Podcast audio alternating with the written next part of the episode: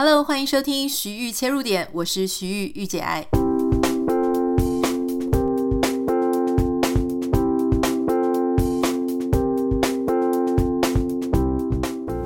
收听今天的节目。昨天我们在节目当中有跟大家分享关于美国的医疗保险的一些事情。那我们有一位网友，他就是住在美国，那他跟我们的情形稍微有一点不一样，所以我很感谢他的分享。稍微跟大家 update 一下，就是我们说，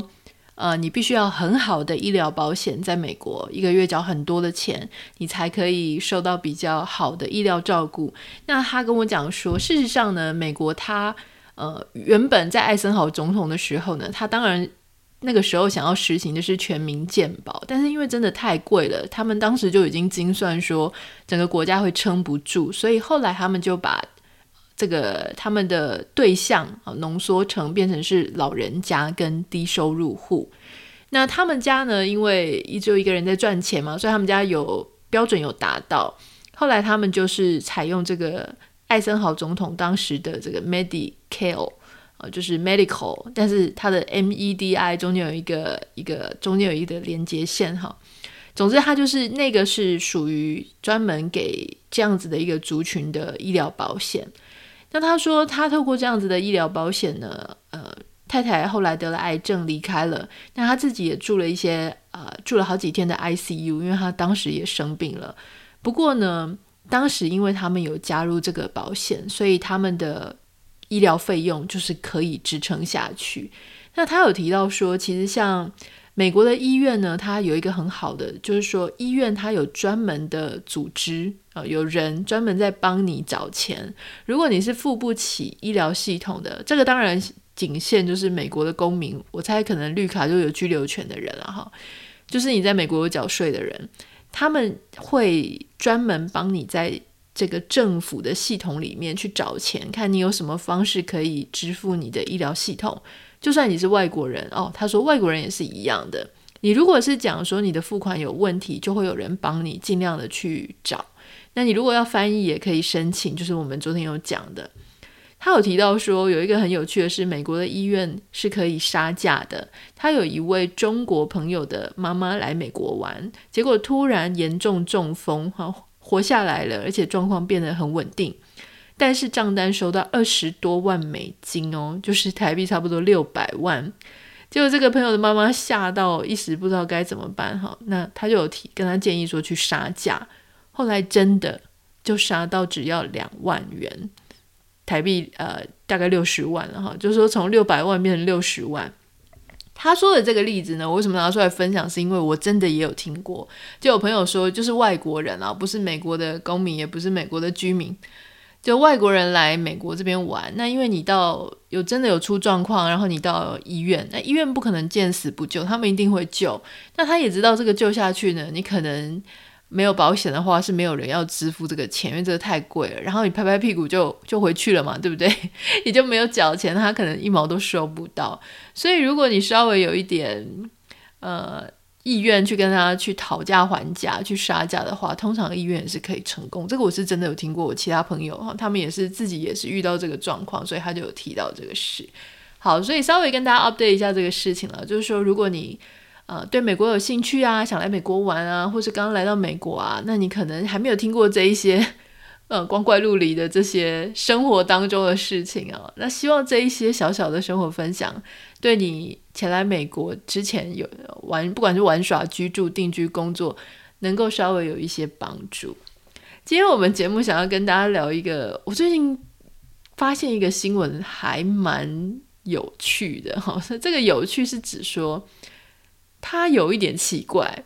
然后感觉是非常的风起云涌。就是中国的外交部长，前任外交部长秦刚，他才上任半年而已。啊他当时上任的时候，就说是中国最年轻的外交部长。没有想到，居然在六月二十五号啊，今年六月二十五号最后一次出现之后，突然之间就消失了。那大家也知道，中国有常常就是会有 人口突然消失的这个事情，然后突然某一天又冒出来哈，所以大家就知道说，如果你你是一个外交部长，这么重要的工作，而且你常常要在世界各国啊，在大家前面出现啊，讲话啊，然后公布你们的政策或等等的。结果你消失了一整个月，所以不只是中国人里面议论纷纷哦，事实上全世界都在议论纷纷。所以怎么了？这个人怎么不见了？没有人出来解释，没有人出来说明啊！突然之间，最近就传出各种传言，就说呃，因为他们新任他就被解职了，新任的外交部长是王毅，那王毅就是前一任在秦刚之前那一任的外交部长，大家就说这个。状况这个情形是非常少见的，因为从来就没有回国的外交部长。还有就是当时秦刚为什么可以破格，在这么年轻的时候就被拔擢上来当外交部长，原因就是因为他是习近平的非常亲的亲信。那因为他等于就是皇上的人嘛，那皇上的人这样突然之间消失，然后就被解任，那中间到底发生了什么事情？然后就非常非常多的传言。那在这个时候呢，通常如果是故事演到这里，一定就会出现女生的戏码了，对不对？没错，这一次这个中国的外交宫廷大戏里面，也出现了一个这样子非常优秀、长得又漂亮的女性角色。这个角色呢，就是疑似是秦刚小三的一位女性，叫做傅小田。这个傅小田呢，她是。凤凰卫视的女主持人，那她在新闻业也工作非常多年。这付小田她非常的优秀，大家如果去查一下她的长相，就发现她长得很漂亮。不止长得很漂亮，她的学历呢也是非常好。怎么个好法呢？就是她在北京语言文化大学念完英语系之后，呃，英国文学系之后，就到北京大学念经济学硕士，然后又到剑桥大学。再念一个教育的硕士，我觉得这个实在是也跳太大了哈。我在这里稍微插个话，诶，其实人家常常问我说，如果小孩还不知道大学要念什么的话，呃，完全没有什么兴趣，没有什么志向，我都会建议大家就先念一个外文，通常就是念个呃，例如说英文系之类的，因为英文的应用很广泛。虽然很多人就会觉得说啊，念英文系。那这出来之后，好像也只会讲英文哈。那如果人家海归派回来，不就就赢你了吗？感觉没有专长。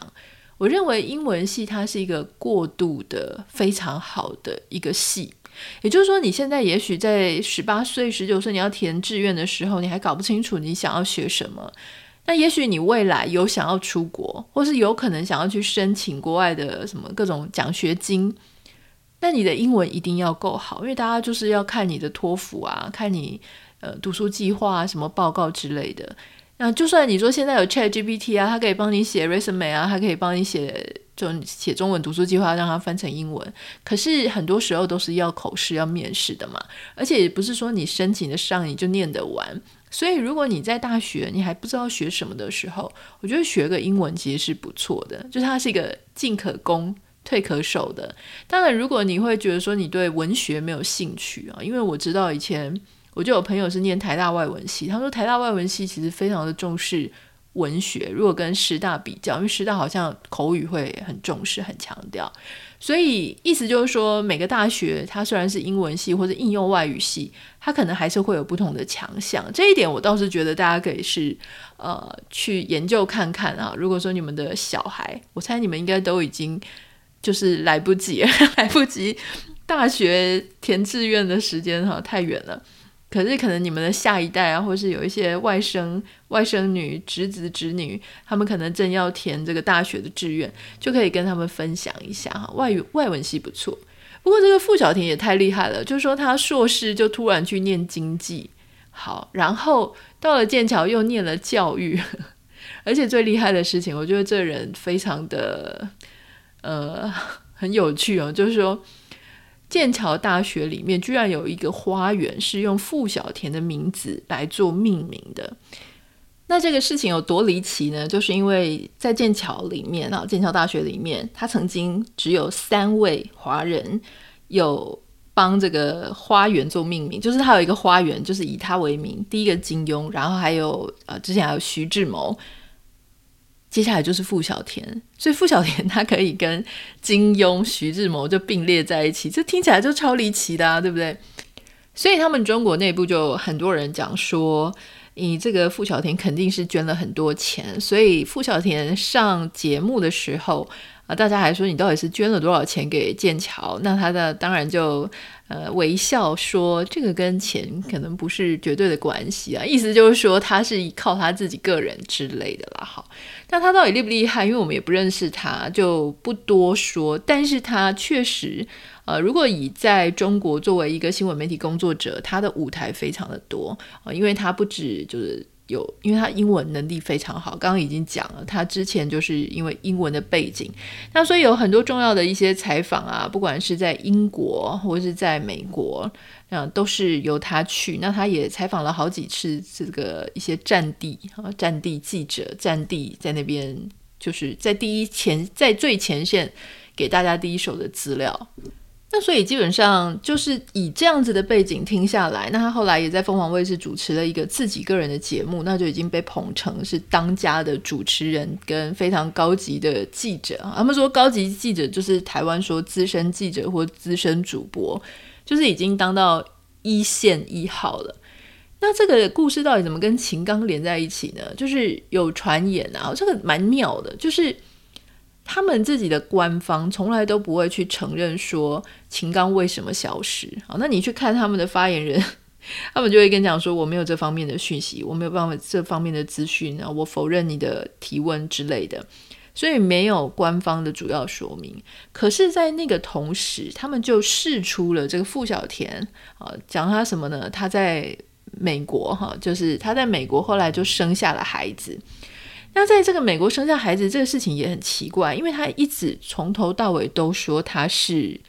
未婚，结果突然之间有一天他在他的社交媒体上面就突然就是有一个孩子哈，就是他说他生了这个孩子，然后呢提到说网友问说那孩子在美国生的嘛？他说那爸爸是外国人吗？他说爸爸不是外国人，换句话说就是他说爸爸是中国人。然后呢，他就提到说啊，在今天这样的日子呢，爸爸还是有一些什么任务要出去忙，好，没有办法陪我们。结果他发的那一天啊，他说甚至不能过生日。然后他发的这一天刚好是美国的三月十八，就是亚洲的三月十九。那三月十九刚好是秦刚的生日。那这个事情呢，因为原本他们在中共的管理阶层里面就已经传得非常多了，就是说秦刚跟傅小田是在一起的。那后来结果又有一个这样子的事政哈，所以现在的风向就是说傅小田跟秦刚外遇生子，然后这个孩子在美国出生，所以中国的外交部长就会变成一个美国人的爸爸，这件事情严重。但是更严重的事情是，就开始有一些流言蜚语讲说傅小田其实是一个双面间谍。那这个事情就很严重了哈，那就有传闻说是傅小田他是双面间谍，所以他被发现了，然后他就被先抓去调查，调查了之后就供出了秦刚。所以总之不管怎么样，因为你的女伴有一个这个间谍的疑虑，所以你就不能再当外交部长了哈。这个就是现在外界大家听到的故事，而且感觉很合理嘛，对不对？但事实上，我觉得有时候我们在看这种新闻啊，特别是这种宫斗哈，就是当然也有另外一派啊是比较谋略的，就说中国的高官如果说他的生活行为，所谓生活行为就是绯闻啊，这些有什么养小三、养养二奶的这个事情呢，不至于说让他们搞到就是官都弄丢啊。如果说你是已经当到这个高官了，基本上你那些有二奶的事情，大家好像也都。觉得没有，好像比较奇怪这样，所以这个事情如果光是私德，不见得就会搞成这个样子。那通常大概还是里面的派系斗争啦，好，所以就有人传说，因为秦刚跟王毅，就现在的外交部长，和就是他也是秦刚之前的外交部长，他们是不同挂的。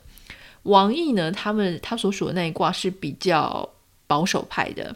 那秦刚所属的那一派是比较开放派的，所以他们就。就是有那种，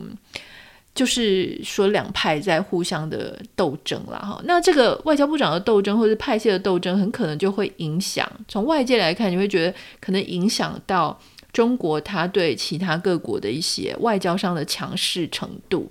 那如果是比较保守派，他可能就是会非常的强势；但如果是比较开放的，就有机会可以修复英美两国跟中国的这些外交的关系嘛。传传言是这个样子，但事实上我们在看这个事情的时候啊，我就觉得这事情绝对不是这么简单，因为就像你讲的，你就想说，哎，付小田怎么这么傻？就是你是谁的？你你是谁的小三？如果他真的是秦刚的小三，你怎么可能？就你自己也是一个这样子的优秀、出类拔萃公众人物女性，你怎么可能会傻到说把小孩子的脸曝光，然后在你的 social media 上面贴，就是暗示秦刚就是孩子的爸爸哦？因为他有一些贴文是说他在讲到孩子爸爸是谁的时候，用了一张他当年去采访秦刚那一个场合的照片。也就是说，他是非常明显的要去让人家连结他跟秦刚之间的一个关系嘛，哈。所以我就觉得，嗯，这件事情蛮有趣的。就是说，到底傅小田他是傻白甜，他真的完全没有任何的危机意识，就这样贴，那你会觉得这个人很愚蠢，还是他是？一个嫉妒心非常强的妇人，她希望，因为这个传言说，她二零一九年又跟秦刚一度就是分手，原因是因为秦刚不不愿意离婚，啊，说他离婚，然后没有离婚，然后两个就吵翻了，后来又又和好了。就难道他是一个嫉妒心强的妇人？就是他故意要这样子哈，然后让原配知道嘛，让大家知道嘛。那据说他也曾经去跟中共的呃这些管理阶层去。张扬这件事情，不过因为这个都是后来所发的一些消息，所以说不定也有可能是把人家斗走的那一派，然后他们所释放出来的消息。那官方没有解释秦刚为什么消失了，所以就会故意去散发一些这种小道消息，让民间觉得哦，原来故事就是到这里 ending，而且感觉好像有一个因果关系，所以就就结束。但事实上，如果你是小说或电影啊，你就会继续就发现说，诶，要不他傻白甜，要不他是嫉妒心强的妇人，还有一种什么可能性呢？就是如果跟傅小田有关的话，会不会是他变成一个污点证人呢？就他是故意，也许他被另外一派收拢了，或者他有什么把柄被抓到了，所以他必须要故意的去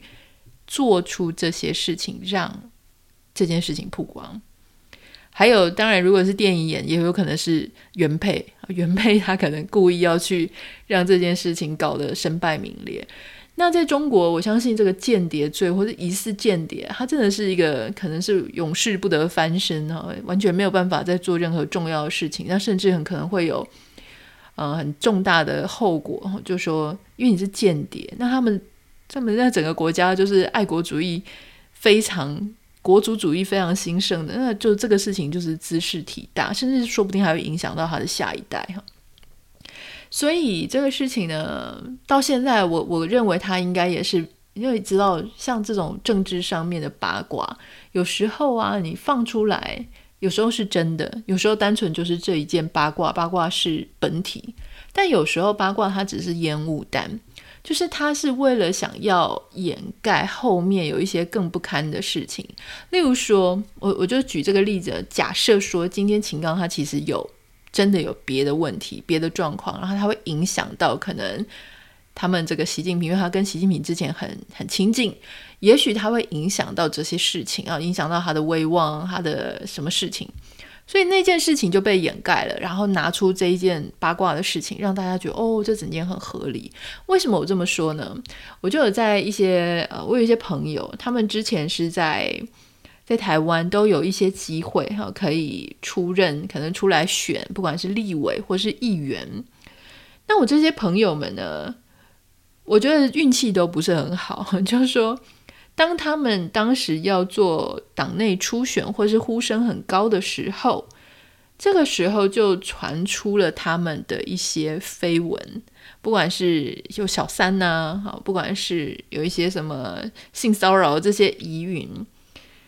那这个事情为什么会这样子呢？很多人就想说啊，因为就是呃刚好嘛，好，所以这些人就通通就是没有办法出来选，然后他们就主动要以示清白，说我没有要出来选。但是因为你是他的朋友，你就知道其实他们本来有要出来，也兴致勃勃的想要出来，可是就是在要出来的时候，可能就是挡到了人家的路，挡到了同党里面的人其他的路，所以人家就放出了你的这一些花边绯闻，去收买了跟你曾经一度有一些不正当男女关系的人，让他们在那个时间点上出来作证。所以在那样子的时间点上，哈，就说你看政治其实也是蛮黑暗的，就是说如果你挡到的是，比方说我跟另外一个人，他假设我跟某 A。我们两个就是要一起竞争党内初选，那我什么时候要把你的牌给掀了呢？我一定是常常在你，在我怀疑有哪些人可能会是我的竞争对手的时候，我就开始在收集资料啊，否则你突然之间才要收集，可能就收集不到，所以你一定是默默的收集。可是你在收集的时候呢，你不会马上把这些证据、杀手锏放出来，不会嘛？你会在最重要的时候放出来。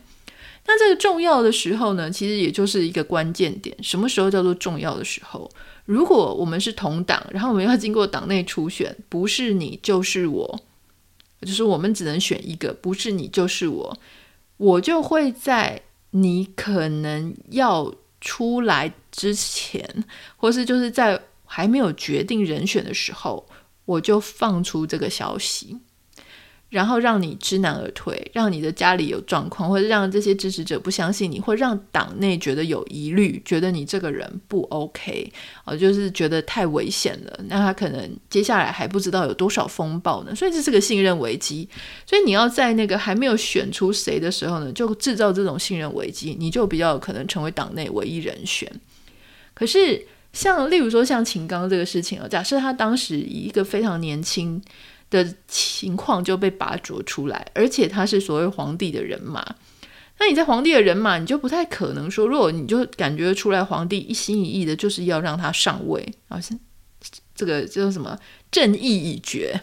他就是一定要让他上。你也看懂了那个局，那个风向不站在你这边。比方说，如果好皇上他就是一定要用这个人的话，那你就硬去跟皇上。说不行，这个人怎样？然后就是捞出他一大堆东西。如果他还是要这个人，你就会变成被解决的那个对象。然后呢，甚至他们会提早就可以去防范这些事情啊，就是找很多各种理由，然后把这件事情弄得天衣无缝的。他还是要这个人。所以，另外一种状况就是说，如果他是皇上的人嘛，就让他先上位，上位了之后再重重的重击他。之前我们在在爵士网红的时候，好像也有一句话嘛，就说一个人他在你要重击他的时候，就是要他在最高光的时刻，让他最最飞得最高的时候，让他觉得他就是一人之下万人之上的时候，这个时候呢，再去重重的重击他，会比当时他还没出头的时候，你就已经踩死他，那个痛会来得更痛，而且完全不得翻身。所以在看这个新闻的时候，我就觉得很有趣，就是虽然是。真实世界发生的事情啊，但是它跟我们看的宫斗剧真的是没有什么差别啦。就是说，在这个当中呢，其实我们也可以学习哈，就是说，虽然貌似是一个政治上的宫斗剧，或是政治上的八卦绯闻軼事，但事实上，这个后面也是有很多，其实你在现实社会、你在职场上面也是会发生的事情啊，对不对？好，那事实上，女生如果是真的是做以间谍这件事情来讲啊，事实上，像如果你还有印象的话，之前那个温莎公爵啊，就是伊丽莎白女王二世的大伯，就是原本应该要登基成为英国国王啊，爱德华八世的那一位，他当时呢，就是因为他结交了一个离过婚的女性嘛，那个女性叫做华丽丝·辛普森，那后来他就是为了这个女生。很多他们之间的英国的内部大臣，然后就觉得非常反对。你表面上看到的是说这个华丽斯辛普森他是离过婚的，那你就会觉得英国皇室非常的保守，想说哎，怎么会这样子就不行哈？但事实上要掩藏的是什么事情呢？就是其实啊，你如果看纪录片的话，他有提到就是说。这个华丽斯辛普森这个公爵夫人哈，她一直被指说他跟纳粹主义走得非常近。那所以说，他之前就是他们还有一些什么书信的往来啊，还有一些照片，就是跟希特勒一起的。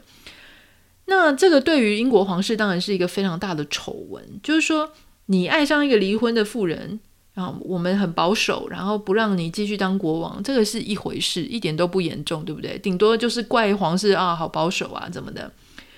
可是如果说国王的情妇、国王的情人啊，不能说情妇，国王的情人是一个纳粹主义者，然后感觉也很像间谍，就说他是一个纳粹德国间谍，所以我们的国王居然被入侵，这个实在是就是太丢脸，太丢脸，整个对。英国来说是完全没有办法承受之重，